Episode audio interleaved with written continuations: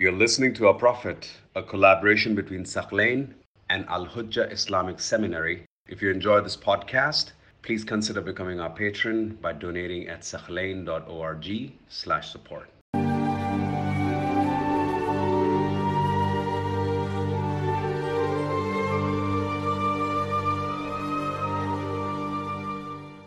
So the Prophet ﷺ was in Quba, in that village waiting for the arrival of Imam Ali alayhi salam so they would go together to Medina.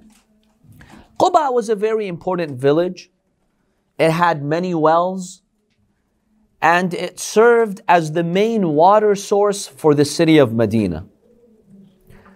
Now in Quba, the Prophet ﷺ, for the first time in history, he had the freedom to establish a mosque to freely pray. In Mecca, Muslims were persecuted.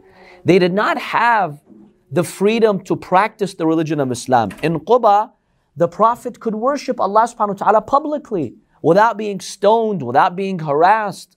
He had that freedom. So the first thing that the Prophet does in the village of Quba is what? To establish a mosque.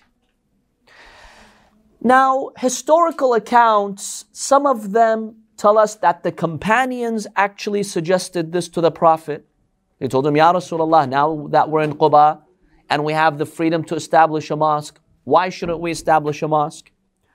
Some sources specifically mention Ammar ibn Yasir. He was the one who suggested this to the Prophet. Uh, for example, in As-Sira al-Halabiyya, which is one of the sources on the Prophet's biography, mentions that. That Ammar ibn Yasir is the one who came up with the idea and he made that suggestion to the Prophet. In any case, the Prophet had the intention of establishing a mosque in Quba. So the Prophet conducted the groundbreaking for this mosque. Now, this area was to the south of the city of Medina, Quba, is about 3.5 kilometers to the south of the city of Medina. So the distance between Masjid Quba, the mosque of Quba today, and the mosque of the Prophet ﷺ in Medina is about 3.5, 3.6 kilometers. So we're talking about 2 point something miles. Not too far. Today, Quba is considered amongst the suburbs of Medina. It's no longer, it's no longer a distinct village. It's part of the city of Medina because 3.5 kilometers is not a lot of distance. So the Prophet gathered the rocks and he asked all the companions and the people of that village to participate.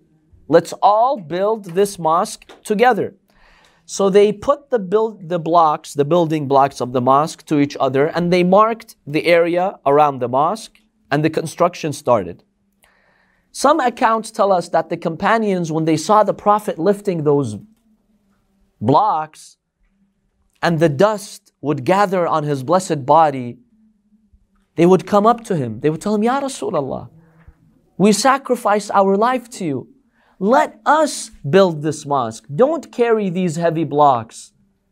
The Prophet ﷺ would refuse. He would say, No, I want to do this. I want to participate myself in building this very first mosque in the religion of Islam. Women also participated in the construction of this mosque. We know this because of a report in the book Majma' al-Zawaid and Hayat al-Sahaba. These two books have mentioned an account from a man by the name of Ibn Abi Awfa. He says, when my wife passed away, the wife of Ibn Abi Awfa, he started saying to the people, participate in her funeral carry her casket. For I swear by God, she was amongst the women who would carry the blocks and the stones for the first masjid in Islam, for Masjid Quba. And then he mentioned that during the day, in daylight hours, the men would participate in the construction of the mosque. And at night, the women would come and they would participate. Probably my personal analysis is that in conservative societies back then, maybe women found it more comfortable to lift those you know blocks in the absence of men when men were not around. Otherwise there's no islamic injunction that says women have to participate in a task like, like that at night. Probably they felt more comfortable. So we even had women who participated in the establishment of this mosque. Now there's a very important question here did the prophet sallallahu start the construction of this mosque after Imam Ali arrived? Or the Prophet started and then later Imam Ali arrived Quba? We don't exactly know. Our sources are not that clear. When did the construction start?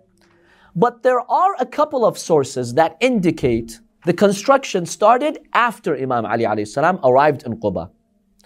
For instance, one of those sources that mentions this is a book called Wafa al Wafa by a Sunni Shafi'i scholar, As-Samhudi, who was also a historian. He extensively writes about the history of the city of Medina. He mentions this hadith from the book Al-Kabir by At-Tabarani, and this hadith is from a man by the name of Jabir ibn Samara. Now, Samhudi says there is a weak reporter in this chain. So, some scholars of hadith might not accept the authenticity of this hadith. My analysis is the reason why they considered this reporter to be weak is because he narrates a big virtue for Imam Ali alayhi salam. And historically, even if you were a reliable person, but if you were found to be narrating a hadith in praise of the Ahlul Bayt, peace be upon them, oftentimes you would be accused of being a weak narrator. That's how they would isolate them. So Samhudi does mention this hadith, but it's like there's a weak narrator in the chain of the hadith. So what, what does the hadith state? As for Shia scholars, I would have to look at the uh, research about him specifically. I'm not sure if uh, there is research about him in our books, but this is something we could look into. I, uh, but now I don't know whether Shia scholars do have an opinion about this particular narrator or not. In any case, the hadith says when the Prophet wanted to determine the area of the mosque, because in order for you to establish a mosque, first you have to designate the area, right? Mark the borders of the mosque, then you start the construction. How did that happen according to these two sources? The Prophet ﷺ tells Abu Bakr, ride this camel and let's see, let the camel decide where the borders of the masjid are. He rides the camel, but the camel would not move. So he came down. Then the Prophet ﷺ instructs Umar ibn al-Khattab. He tells him, ride the camel, let's see if this is going to happen. The camel refuses to move. Then finally, the Prophet ﷺ commands Imam Ali He tells him, ride on the camel, let's see what happens. The camel started to move like in a perfect square, marking the borders of the mosque. When that happened, the Prophet ﷺ stated, Innaha ma'mura, build this mosque according to where the camel moved. Because the camel has been instructed to move. Instructed by who? By Allah subhanahu wa ta'ala. By the way, if you find this kind of unusual, we have many, many instances in the Prophet's life, as we shall see when the Prophet enters Medina. Sunni, Shi'i hadiths, authentic hadiths, that oftentimes when the Prophet wanted to designate an area, for example, the place that he would choose as his home in Medina, the Prophet would say, Let's follow the camel. The camel is instructed by Allah subhanahu wa ta'ala to go to a destination. So we find that in the history of the Prophet. This is not, not, not something unusual. There are many, many other examples in the Prophet's life in which Allah subhanahu wa ta'ala would actually guide the camel to show the Muslims the borders for something or a specific area. So based on this hadith, we know that Imam Ali alayhi salam then must have been present in Quba when the construction, construction started. In any case, you know, there are some Sunni scholars who have raised doubts about the authenticity of this hadith, but we do have it in our sources. So now the mosque of Quba is being constructed. Now, did the Prophet ﷺ pray Salat al Jum'ah in Quba or no? There are historical reports which state that the Prophet did pray Jum'ah in Quba and he led Salat al Jum'ah. Some historians and scholars have objected here. They're like, we doubt that the Prophet did do that. Why? Because when was Surah Al Jum'ah revealed? Surah Al Jum'ah, which commands Muslims to observe the Friday prayer, was revealed a few years later in Medina. When the Prophet was in Quba, he had just migrated, he has not entered the city of Medina yet. Surah Al Jum'ah was not revealed yet. So, how is it that the Prophet ﷺ is praying Salat al Jum'ah in Quba when Surah Al Jum'ah was not revealed yet? This doesn't add up. Therefore, some scholars and historians have doubted these reports, which state that the Prophet established Salat al Jum'ah in Quba. That's their objection. What do you say about this objection? Do you find it a valid objection? Yes. Is it a valid objection? Can, can we present a counter argument? Yes. Uh, it is valid, but like, weren't there some ahadith that were revealed uh, and some times, and then later on, like everything else was put together? Some ahadith or some verses? Some verses. Any other counter arguments? So the brother is saying, yes, maybe Surah Al Jum'ah as a complete surah was revealed later, but maybe some verses of it was revealed earlier, because that does happen in the Quran. When you have a chapter in the Quran, it doesn't mean all the verses came in that sequence. No, sometimes some verses would be revealed earlier, sometimes later. Any other counter arguments? Since the Prophet knew the, knowledge of the Quran, the the. So, since the Prophet has the knowledge of, let's say, Sharia law, Islamic law, he was aware of Salatul Jum'ah, so he prayed it, then Allah subhanahu wa ta'ala revealed Surah Al Jum'ah. So basically, the counter argument that many scholars have given is that Surah Al Jum'ah does not state from today onwards you have Salat Al Jum'ah. Where does that where is that stated in Surah Al Jum'ah? Surah Al Jum'ah commands Muslims and makes Salat Al Jum'ah an obligation on them instead of being busy with your business, go to Salat al-Jum'ah. But the verse is not saying that Jum'ah became wajib on that day when the verse was revealed. So it's very likely that Salat al-Jum'ah had become mandatory early on. Then when Muslims started neglecting Salat al-Jum'ah, God reveals Surah al-Jum'ah, pushing them to attend it. Because when we get there, inshallah, we'll examine. You know, these very great companions, when the Prophet ﷺ was establishing Salatul Jum'ah, you know what they were doing? Other than the Ahlul Bayt and some very close companions to the Prophet. You know what they were doing? They were doing business. That's why Allah had to rebuke them in the Quran. In fact, at one point, the Prophet himself was uh, praying Salatul Jum'ah with like five people behind him. Imam Ali, uh, some, for some of those good companions will examine the details in the future. Allah had to rebuke them. So He reveals Surah Al-Jum'ah.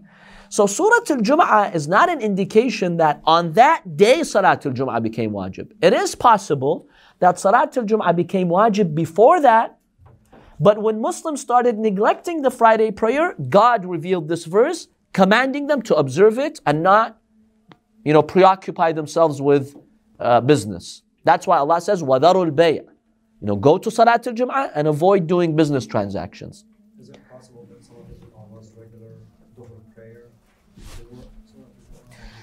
It is possible. Well, we don't call it Salatul Jum'ah though. When, when we, spec- these accounts in history, when they specifically say Salatul Jum'ah, they mean that two rak'ah of the Jum'ah. Yeah, they don't mean uh, the, the, the Dhuhr prayer being prayed on Friday. That's what we understand from these accounts.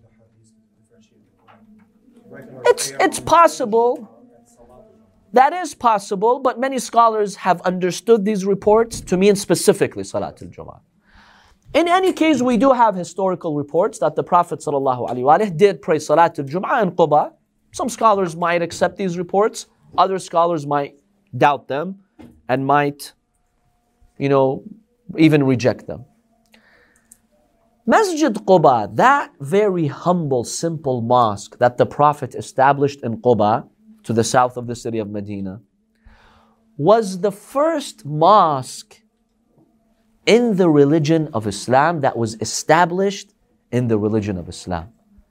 And in fact, the Holy Quran praises this mosque. In Surah At-Tawbah, verse 108, Allah subhanahu wa ta'ala states, لمسجد أسس على التقوى من أول يوم أحق أن تقوم فيه فيه رجال يحبون أن يتطهروا والله يحب المطهرين Allah subhanahu wa ta'ala in this verse states, This is a mosque which is built on taqwa. This is a mosque which is built on piety. This is a mosque where you should pray in. Because the people of that mosque, they want to be purified. They are pious people. Allah subhanahu wa ta'ala praises those who participated in, you know, this mosque, generally speaking. And Allah subhanahu wa ta'ala considers this mosque as a mosque that was established on good intentions, on piety. Now, Surah At-Tawbah, when was it revealed? At the very end. But Quba is at the very beginning. This is right when the Prophet migrated. This verse was not revealed when Quba was established. This verse was revealed many, many years later. We're talking about eight, nine years later.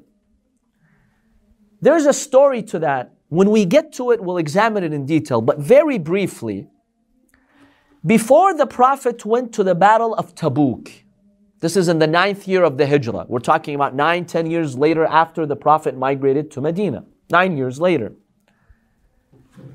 The hypocrites, in a very interesting story that we'll examine when we get there, they conspire, and part of the conspiracy was to build a mosque close to Masjid Quba.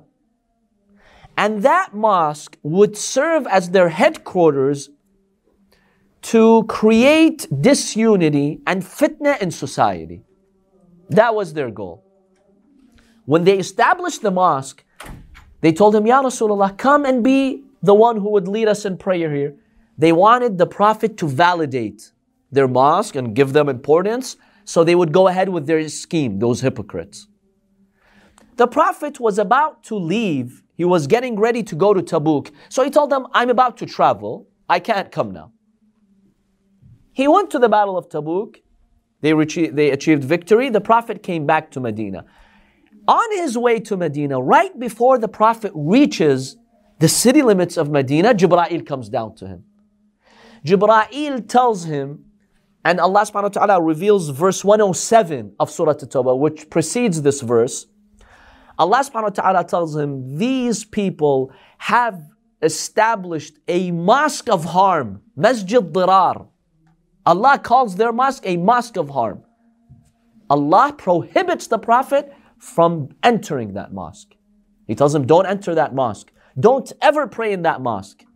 Then Allah draws a parallel and He says, the mosque of Quba is a purified mosque that was based on taqwa, not this new mosque. This mosque was built with evil intentions. Therefore, don't ever go to that mosque. And that mosque was razed down, by the way. We'll examine in the future why and how could a mosque, which is supposedly holy, be razed down. We'll talk about that.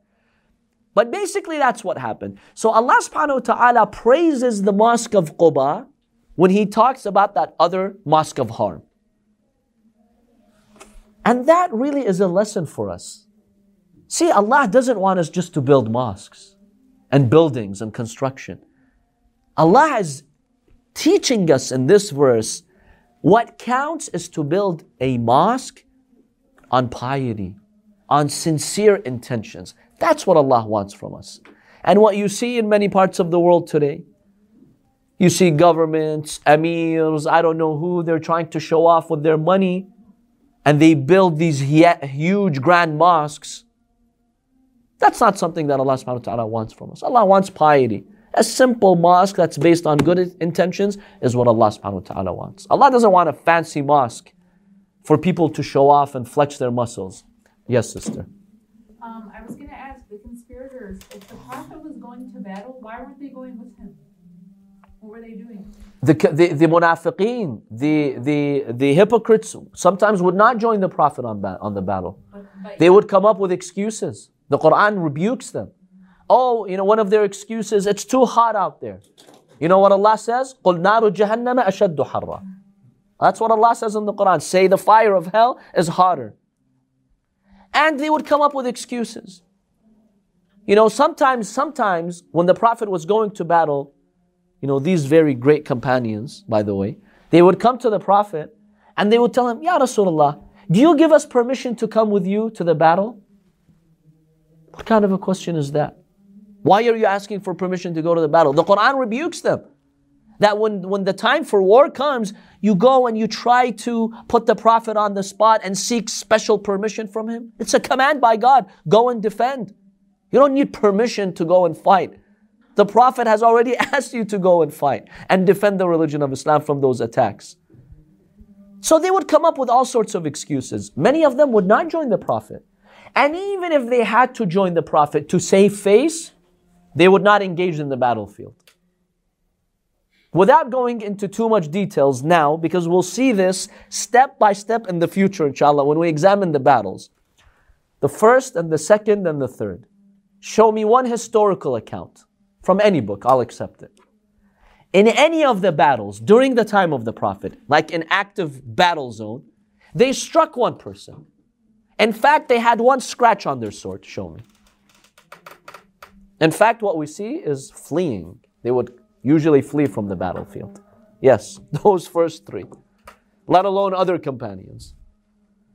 So, yes, many of those hypocrites would not even join the Prophet in his, in his battles. Not all of them would go out with him to, the, to Ta- Tabuk. So, the Holy Quran actually praises this mosque and also the tribe who hosted the Prophet in Quba, who are the Banu Amr ibn Auf. As we mentioned last week, the Prophet stayed with them. Quba was their village. And they participated in the construction of this mosque. Allah subhanahu wa ta'ala praises them. Allah says they are people who want to be purified. They do have piety. Bani Amr ibn Auf. They were the main participants in the establishment of this mosque. This mosque has great virtues. If you ever go to Hajj or Umrah and you visit the city of Medina, make sure that you go to the mosque of Quba.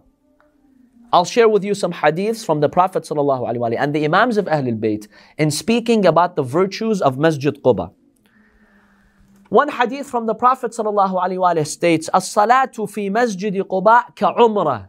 If you go to Masjid Quba and you pray one salah, Allah will give you the reward of what? Of one umrah. Umrah is like the minor hajj. It has a huge reward in the eyes of God. In another hadith, the Prophet ﷺ states, whoever leaves his home in Medina or his place of residence, like for example your hotel, and you do the wudu in your home, and you go to Masjid Quba for the sake of Allah, simply to pray, Allah subhanahu wa ta'ala will grant you the thawab of the pilgrimage. So the Prophet would actually encourage people to visit Masjid Quba. And the Prophet wants you to remember that history.